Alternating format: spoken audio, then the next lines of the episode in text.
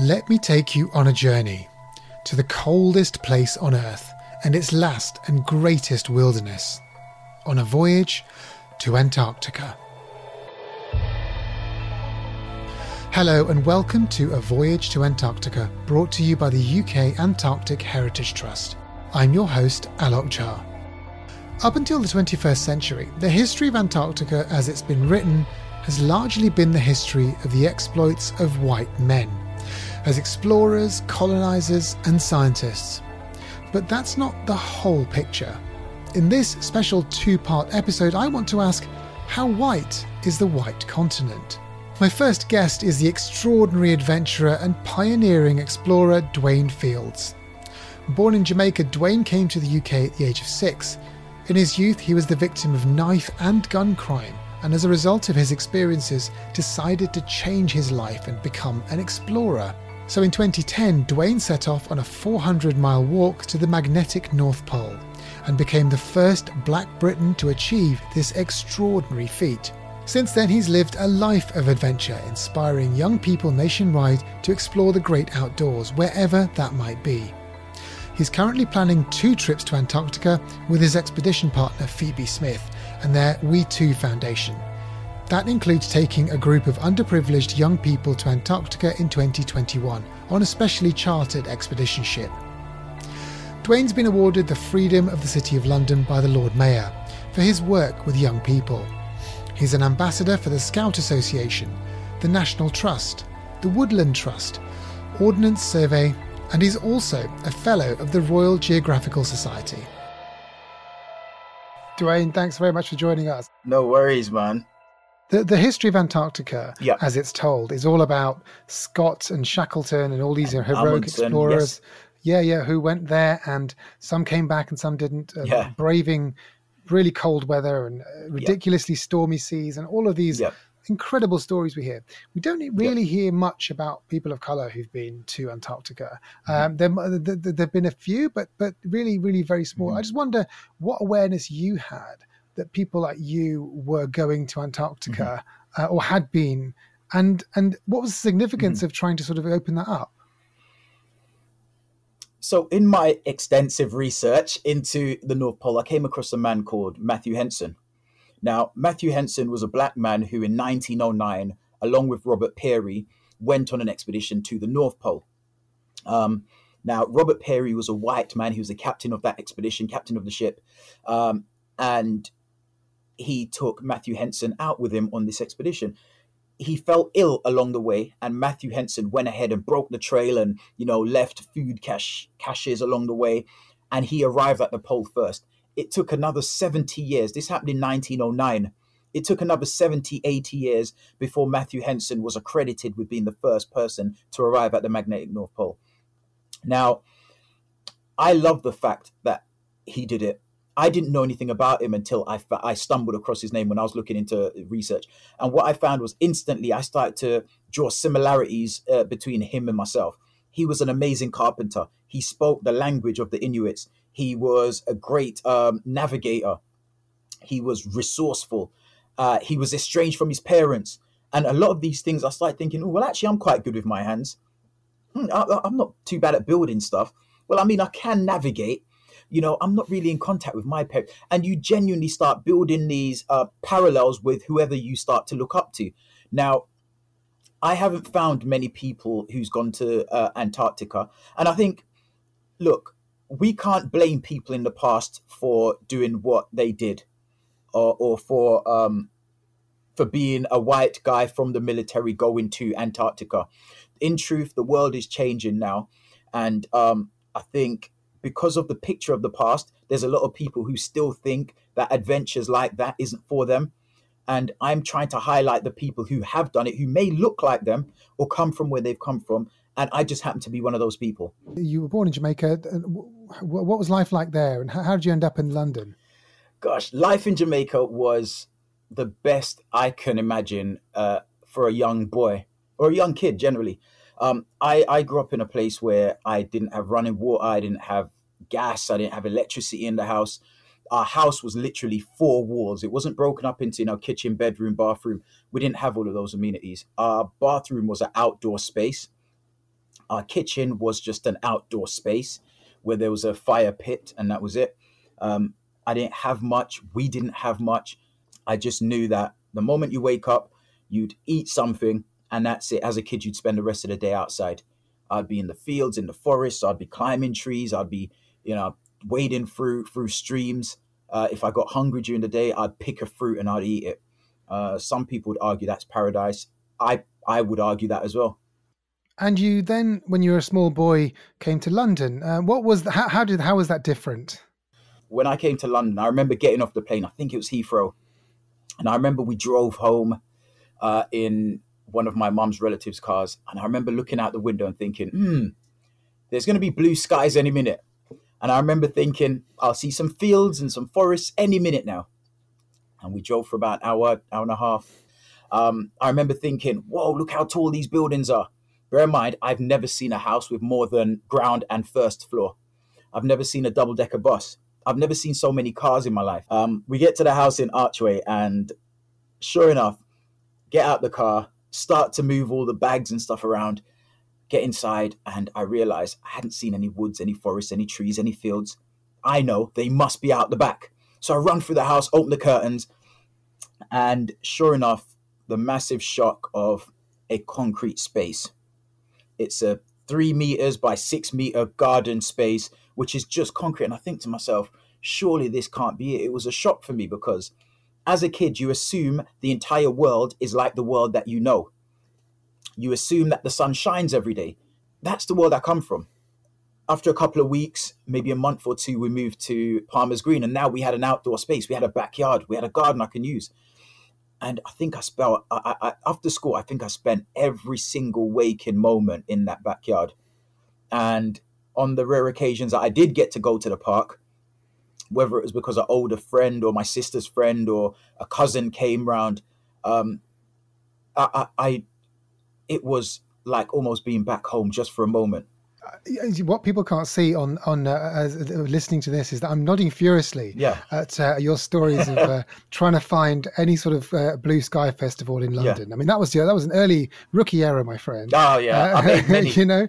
But the number one, but but but the second one, Archway, uh, it's not very far from where I live now, yeah. and I know that there's virtually no green spaces, well, apart from Hampstead Heath, but you know that, that's that's further away, and the idea of of, of, there not being nature around for a boy who's living in it completely must have been such a shock, if, if nothing else. Oh, it was. To sort of think to think to yourself, you can't just jump around and do these things.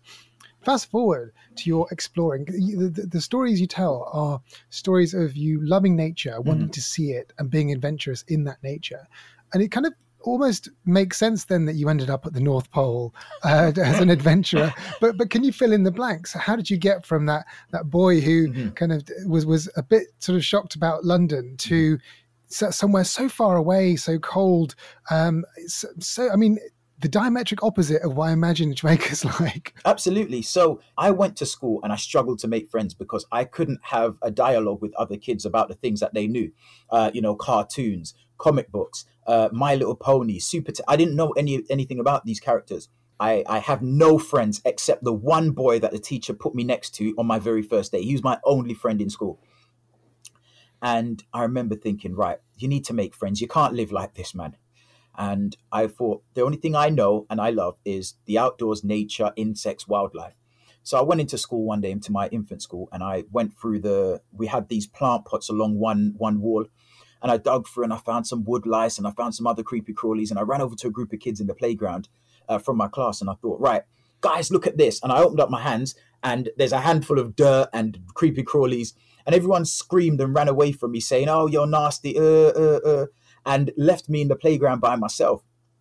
And at that stage, I realized that, do you know what? Do you know, do you know what, Dwayne? You can't be yourself if you if you try and be yourself you're to keep standing out and it's not to be good for you just keep your head down and do what everyone else does and i carried on from you know age seven i carried on with that pattern of behavior all the way through my teens um, fast forward you know i'm now 19 20 21 years old and i i'm still in that pattern of behavior where i'm just saying yes and nodding along to things and laughing at jokes that aren't funny, just so I'm not isolated, just so I'm not alone, just so I'm not the outsider. Um, and I actually remember the night that I made a, a, decision to do something different and not to do this anymore. And it, it, came after I built this moped. I threw this thing together from absolute scratch and um, I rode it. I crashed it. Um, I turned left. The, the thing went right because didn't make it properly. I went home aching, sore, scratched, bleeding, and I rebuilt it. And this time I sent my younger brother out to ride it. I was like, look, you go, go on, it's fine. I promise you it's fine. Send him out. And sure enough, it works perfectly. And um, he's a few minutes from the house, and some boys push him off the bike and take it. And everything that I had in me, all my anger and frustrations about my life up until this point, it just came to the surface. And I walked onto this estate and I demanded my bike back, um, which was the stupidest thing you can do. You don't walk onto someone else's estate and, and demand anything, let alone something they've just stolen from you. Um, and for the most part, everyone was like, I'll take it. It's crap anyway. We didn't really want it.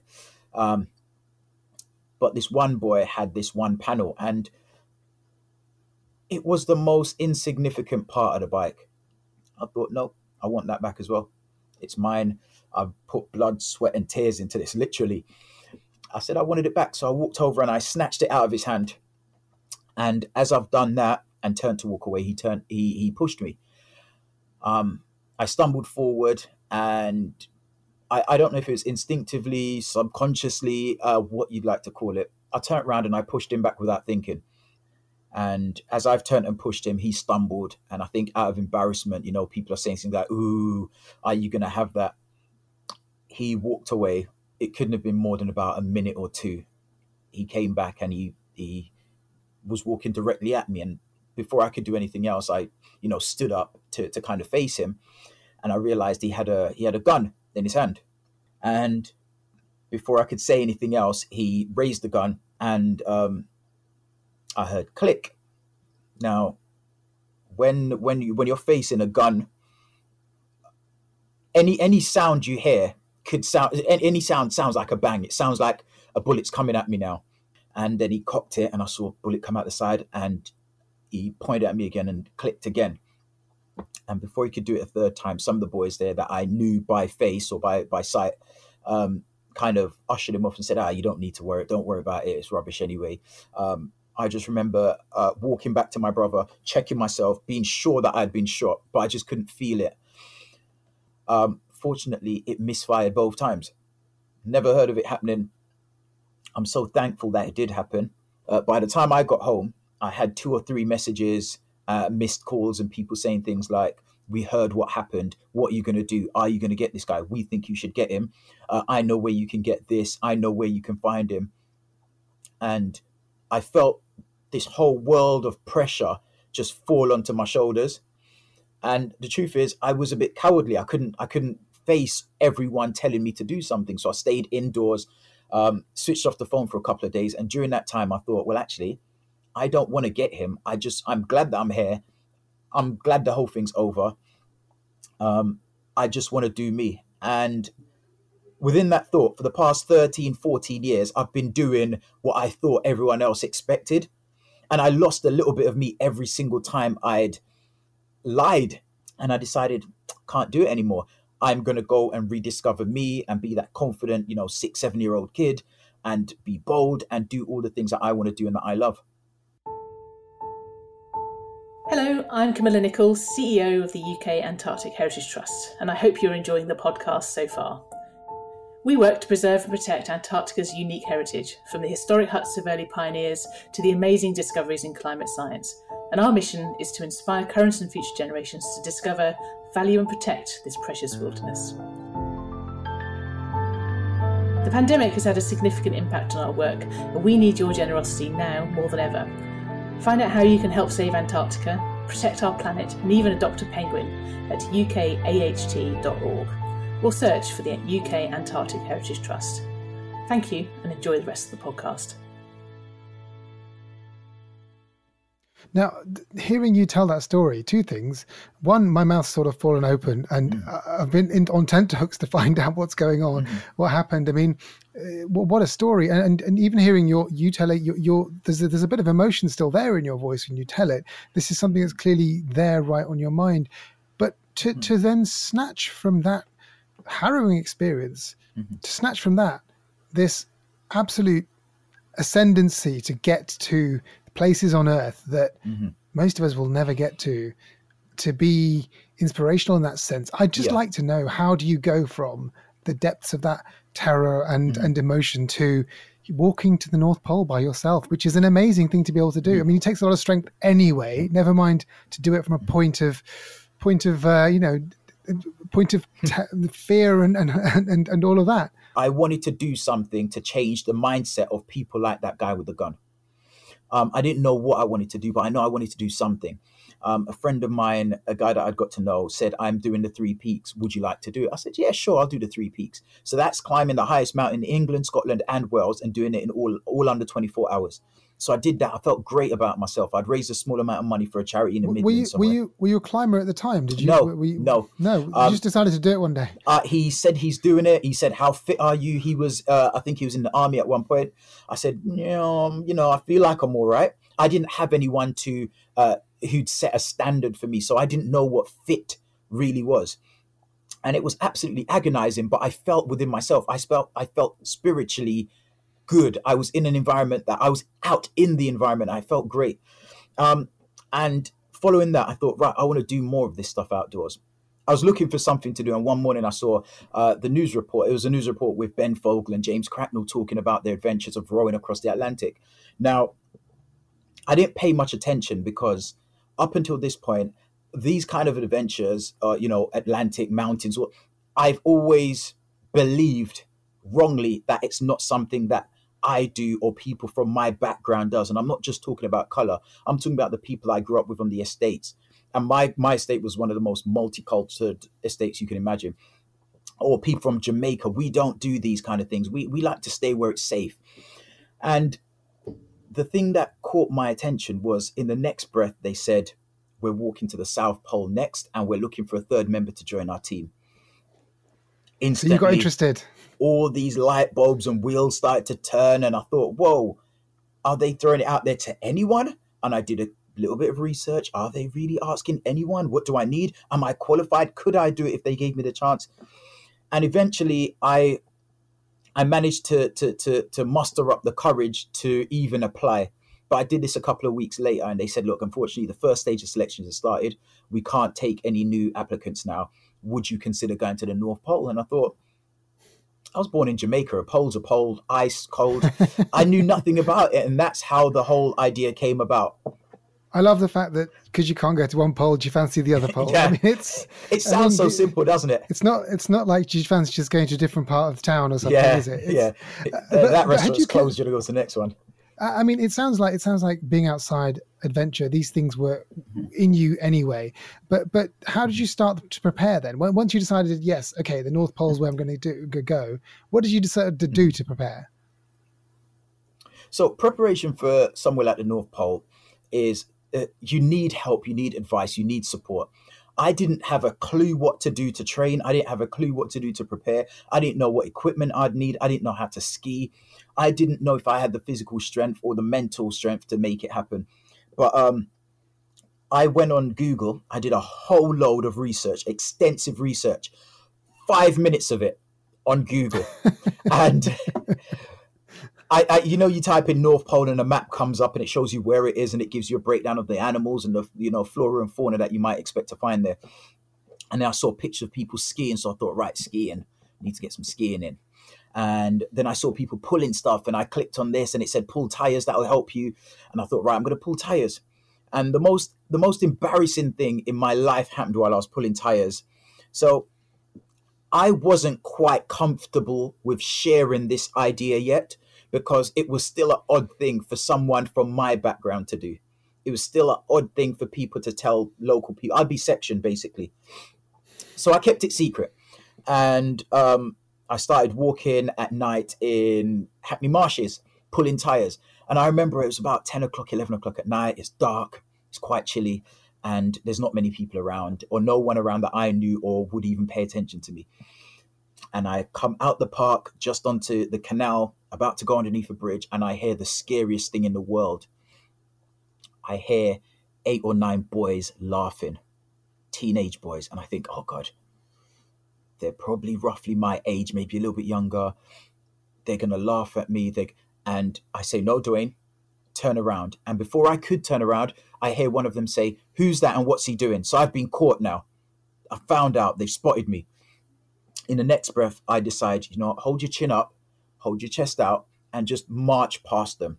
It will be fine.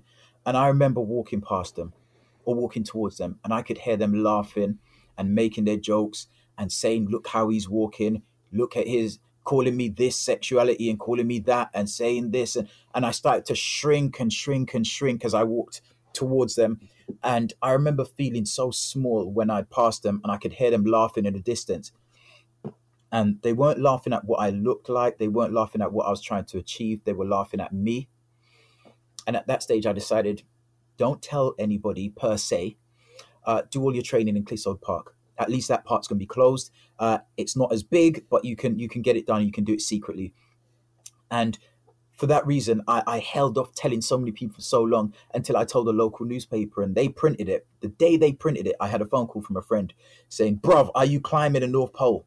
I was so ready for an argument that I went straight into attack mode. And I was like, first of all, you idiot, you don't climb the North Pole. There isn't something there to climb. It's just a base. And I ranted on for about five minutes just because I was so wound up based on all the responses that I'd had previously.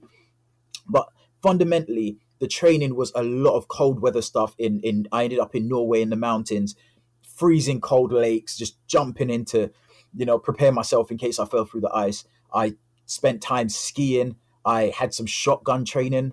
I did. I, I ran from Stoke Newington to London Bridge or to um, Elephant and Castle and back twice a week. Um, I boxed at the time, so I, you know, generally just to keep fit. I played football at the time because I tried to keep up with the the lifestyle I'd had before, as well as stepping into this new one. Um, I don't know if I was embarrassed by it or ashamed of the idea or reluctant to share because I didn't want to get all the negative opinions and I didn't want my mind to be changed. So, so I mean, I'm, I'm your your preparation mm-hmm. to walk to one of the most extreme places on yeah. earth was mm-hmm. was a few minutes of search on Google. I want to yes. know, Dwayne, how are you still alive? I don't understand. This is, this is something that perplexes me from all the things we're talking about because it's not an easy thing to do. Just go no. through. Tell, tell, when you got when mm-hmm. you started. So you've done the training, right? You, yes. You're about to walk 400 miles yep. to the North Pole. What was it yes. like? What did you what, what did you what did you think at the beginning, and how, mm. how hard was it physically? Well, first of all, let me just say that I, I think I was in a mental place which was so, I was so angry and frustrated with where I'd come to in life that I, I had to do something. Uh, the human body is remarkably um, adaptable.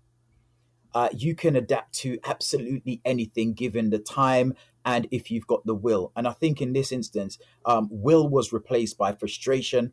And that's what got me through the North Pole. There were days when it got so cold. Um, I think one report we had said it would feel like minus 48 because of the wind wind chill factor um, and the fact that it was around minus 20 plus anyway. Um, so it, it, for me, a lot of it was willpower, and it's it may not even be willpower that I was born with. It might just be frustrations with where I was in life, what I'd seen, the fact that I'd lost a friend or two, the fact that expectations of me was so low, the fact that so many people laughed at me, it was a lot of I'm going to prove to people, no matter how hard it is, that I can do this. I'm going to prove to them that I can do this so they can look at me and say, well, if you can do it, I can do it too. Um, and there's no way I could achieve that if I didn't succeed, if I didn't make this happen. I had two brilliant teammates. We laughed at each other. Um, we made jokes to uplift each other. When I fell down, I'd, you know, they'd pull me up. When they fell down, I'd lift them up. And we just worked as a unit. And I think they are as much responsible for us succeeding in, or, or as much responsible for me succeeding in that, that challenge as I am myself. Um, and what about when you mm-hmm. what about when you got to the North Pole? Oh, God. I mean, were you were you excited or just exhausted, and did you fall down? Gosh, so I I was exhausted, but one of the things I did to make sure that I would get there was I kept conjuring up these images of, you know, crowds throwing confetti and fireworks and flags and banners at the pole, which is, it's not going to happen, is it? Um, but I kept I kept filling my head with these images when it got really tough. And um, when I got there, I remember thinking, right, there's nobody here. There's no confetti. There's no no. There's definitely no fireworks. No, uh, but there is that patch of snow. Which my GPS and my maps and my everything else is telling me is the bit of snow uh, that is uh, is our is our, our our destination. And I remember looking at it for a minute and thinking, right, it looks the exact same as the bit of snow 100 200 300 400 miles back that way. But it meant so much more. It meant you, you, know i'd set a goal i'd set the hardest goal i've ever set myself or anyone that i'd known ever set themselves and i'd achieved it and i took a lot of pride in that but i didn't understand how much pride i could or should take in it until until i got back on the plane actually and you know i was talking to someone on the flight back and i said yeah we were just up in the arctic i just walked in and they said you've just walked to the North Pole. And I said, yeah, yeah, yeah, I've just literally. And they looked at me and they said, what, you've just walked to the North? Nah. And I said, yep, I've literally just three days ago, four days ago, arrived at the North Pole. And they said, what? And they just couldn't believe it. And the more they couldn't believe it, was the more I was realizing that this is a very peculiar thing to say. And the more you think about it, is the more you realize that that's actually a tough thing to do.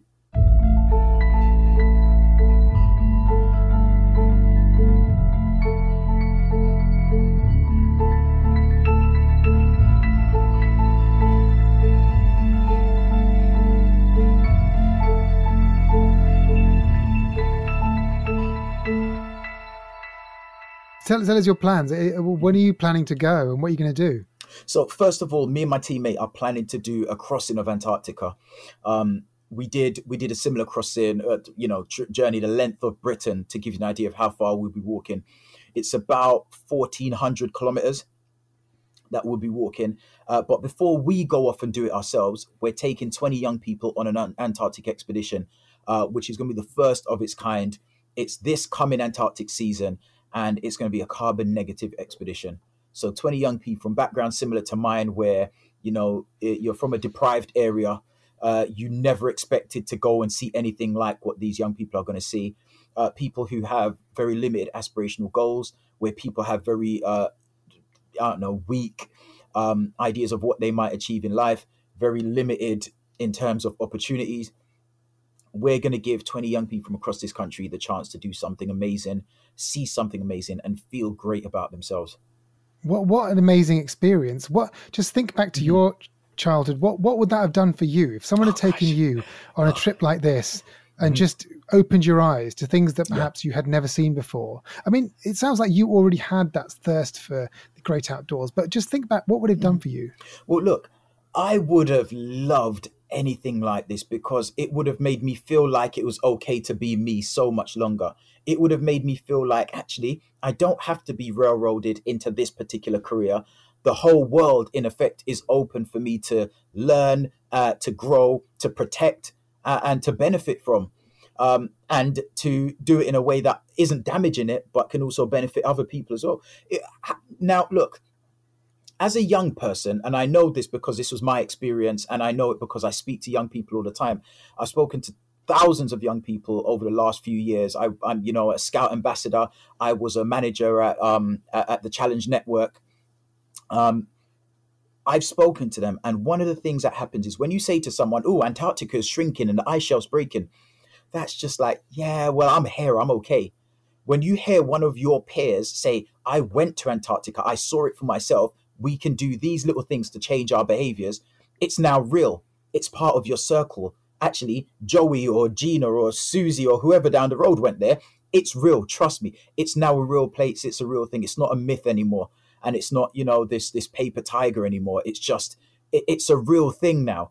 And I think that's what's missing in a lot of the communities up and down this country. And I think if you live in a deprived area, it's even further afield. Just on, on the issue of other types of diversity. So, you know, mm. the issue of you know uh, people of color going to the continent. How much do you think it is a case that um, it's just those opportunities weren't afforded to those people, or and how much is it the case that people of color now don't think it's something that they can do or want to do because it's not what their communities do? Yeah. So first of all, my teammate is a white woman from North Wales. We come from two completely different worlds, but we face similar challenges in tell us her name. Her name is Phoebe Smith, superhero. Uh, I'm not gonna. I would never tell her this. I think she's actually stronger than I am. Um, but good job no one's listening. yeah, good, good job no one's ever gonna hear it. No, honestly, look, she um, she's a white woman from Wales, and the truth is, the barriers that women face in the outdoors, um, that some women face, uh, are very similar to some of the barriers that I've faced. We've been sat down in front of people, and they've said, "Well, you guys should be happy with what you've achieved, considering where you're from." Now, to me, that's clearly saying that's your glass ceiling. Stop there. Yeah, don't go any further. Don't go any further. That's exactly what it was. There are huge, huge barriers set up um, that were set up and are still in place. Uh, many of them are still in place at the moment. One of which is the barrier barriers that our own community set up within our own minds, and were reinforced by things that we'd seen externally. So, for example, when my great when my grandmother came to Britain, the plan was you work, you go home. You don't leave your community, you stay where you live, you go to work, and that's it. Outside of that is dangerous. They were made to believe that by people outside of their community. They had uh, teddy boys who would beat people up if they were in the wrong part of London. Uh, they would they, they, they would be um, looked at, spat at, shouted at if they got onto a bus which took them into a, a more affluent area. Uh, they were made to be fearful of leaving their small community. And that that memory, that experience was handed down to my mother or to my, you know, aunties and uncles and other people's, and then eventually handed down to my generation. So there were genuine um, fears about leaving your community. Um, I think some of those fears are still alive now. And I think when you look at advertisements, when you look at um, media, when you look at who uh, the people are who are doing these things, there's reasons to believe that, that that there's still reasons to fear out there. When you look up and you see it's always, you know, 80% a strong male stood there at the top of that mountain looking down uh, uh, into the mid distance. That image there is very rarely a black person or a person of color, uh, very rarely a woman. I think I did a straw poll a couple of months back, and out of the top 100 uh, adventurers or explorers or whatever you want to call them, um, I think something like 26 were women, and one was, I think, mixed race out of 100. Now, Britain is pretty much 50 50 uh, men, women. So that picture there alone, and again, that was just anecdotal straw poll that I took. That image alone tells you that maybe there's still work to be done with the with the advertisement with, with adverts, with the images that we show, with people who are out there championing these causes, where the money is as well. I've struggled so hard to get funding to do expeditions. Um, and I know other people who've done the exact same expedition as me. Uh, they've instantly got um, uh, companies to support them. Now, maybe that's me. Maybe I'm writing something wrong, or maybe I just don't fit the image that they that they expect to, or maybe it's that I don't know. I'm not um, I'm not bankable enough because I haven't done enough. But I, I, I know personally people who have done just as much as me or just as little as I have. Uh, they've gone off, uh, they've spoken to someone, and they've got a meeting, and then they've got some money to, to go on an expedition. So I think there's still some barriers there. So, despite all of that, you're still going to go to Antarctica and oh, make oh, yeah. this 1400 mile trek oh, yeah. with Phoebe. So, tell us about that. What's the what's the plan for that? Where where are you going to go, mm-hmm. and kind of what what is it that you also want to sort of highlight yeah. during that in terms of either either your your hardiness or is it a bit mm-hmm. of science that you want to do? So for, it's it's not about my hardiness. I'm I'm a regular person. I'm no different to Joe Bloggs on the street, uh, and Phoebe will say the exact same thing. The truth is, it's about showing people that regardless of where you've come from, she was told as a kid that um, women from her part of North Wales generally don't do anything uh, no, the dole's it, the dole's what you're going to end up on. I was told the best I could hope for by my maths teacher is a short prison sentence. So there, these are the things that we had against us in the beginning, or, or against us when we started out. So we're showing people that actually two people from completely different parts of the world don't have to look alike, don't have to be a male, don't have to be you know strong, you don't have to be a superior, you don't have to be must. You can do, you can take on a huge challenge, and with some perseverance, with some support, with some help, you can make it happen. And it's just been a real life example of that, um, of that saying, you know, you can do anything you put your mind to. Let me finish up by just asking you mm-hmm. a question we've asked all of our guests. Mm-hmm. Why does Antarctica matter to you? Antarctica matters to me because we we are lucky enough to live in an age where we can see our impending doom coming. we're lucky enough to live in an age where we can calculate cause or the effect, uh, uh, the, the, the, the, cause and the effect. Uh, we're lucky enough to be able to calculate that if we raise temperatures by one degree, this will happen over the next 50 years. There's no reason why we shouldn't believe these calculations. And many of the calculations say if the Arctic melts and if Antarctica melts by X amount, we will have sea level rises by X amount. Um, I think it's important to me because it is the place that is changing, um, one of the places that's changing most as a result of our direct action here on the planet. Um, I think it's still this place that's still far away and still mythical and still uh, uh, only reserved for the few. I think it's still a place that is um, you, you, don't believe it's there because it's so far away and it's so big and it's so unexpected and it's so uh, extreme um, that you can't really quantify it. You can't think about it properly. It's just Antarctica, and I think if we can get people's heads around that and they can see the impact there, I think we'd go a long way to solving our climate issues. Dwayne, it's been an absolute pleasure talking to you. Thank you so much. Super pleasure. Thank you so much.